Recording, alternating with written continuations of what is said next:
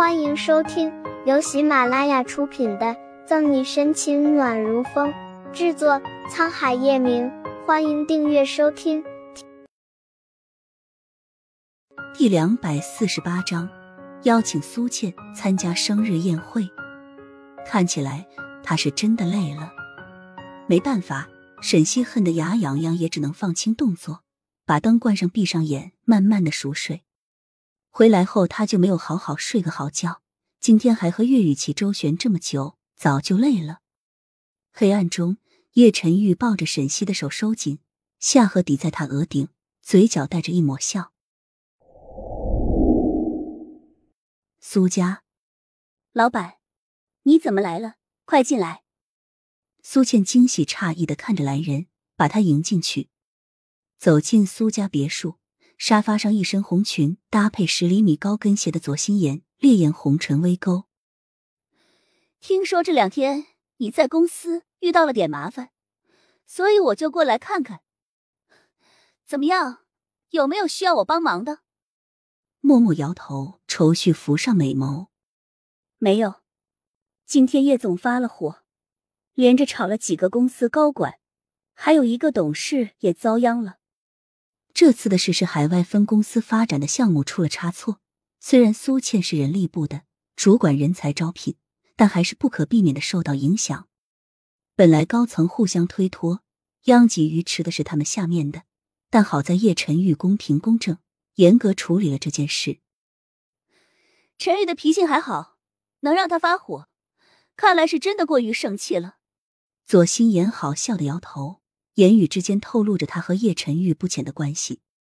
陈玉，老板和叶总关系很好吗？左心言似乎感到一丝微妙的气氛，叫的这么亲密，要说没有关系，怎么可能？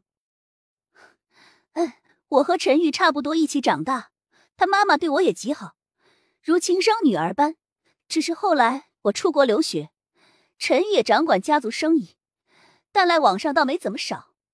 谈起叶晨玉，左心言精致妆容的脸上隐约透着爱恋。从小，那个男人都是他的梦。若有所思的点点头。苏倩抿唇，没看出来，原来老板和叶总还是这么好的关系。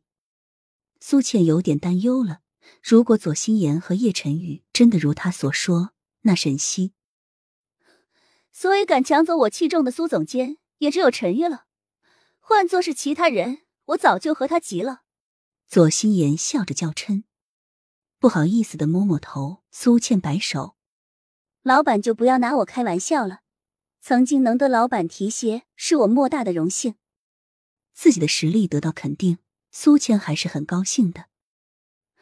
哎，虽然工作上错失了一个好伙伴，但幸好生活上得到了一个好朋友。”左心言有点遗憾。拿出一张邀请函。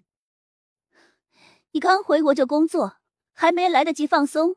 这样吧，我一个好朋友明天有个生日宴会，来的大多都是商业上的精英，这对你来说可能是个好机会。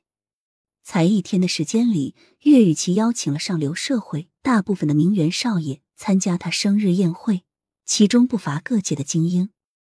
当然，岳雨琪哪有那么大的面子？是大家都听说叶氏集团的总裁叶晨玉也会去，才勉强答应，希望在宴会上能得叶晨玉青睐。接过邀请函，看着上面的地点，苏倩瞠目结舌：“我我真的可以去？”苏家虽然也经商，但和其他大企业大豪门比起来，还是差远了。而他虽然是双管博士，但也需要更多的机会。柔柔一笑，左心言点头。当然可以，到时候我会把你推荐给大家，尤其是陈玉，尤其是叶晨玉。左心言的话对苏倩不得不说是一剂强心剂。虽然叶晨玉也知道他和沈西端关系，但工作上并不是很照顾他，一切都是按照流程来。而且自从前次把沈西要和宋毅订婚的事告诉他后，连遇见时的招呼也不曾打。好，谢谢你，老板。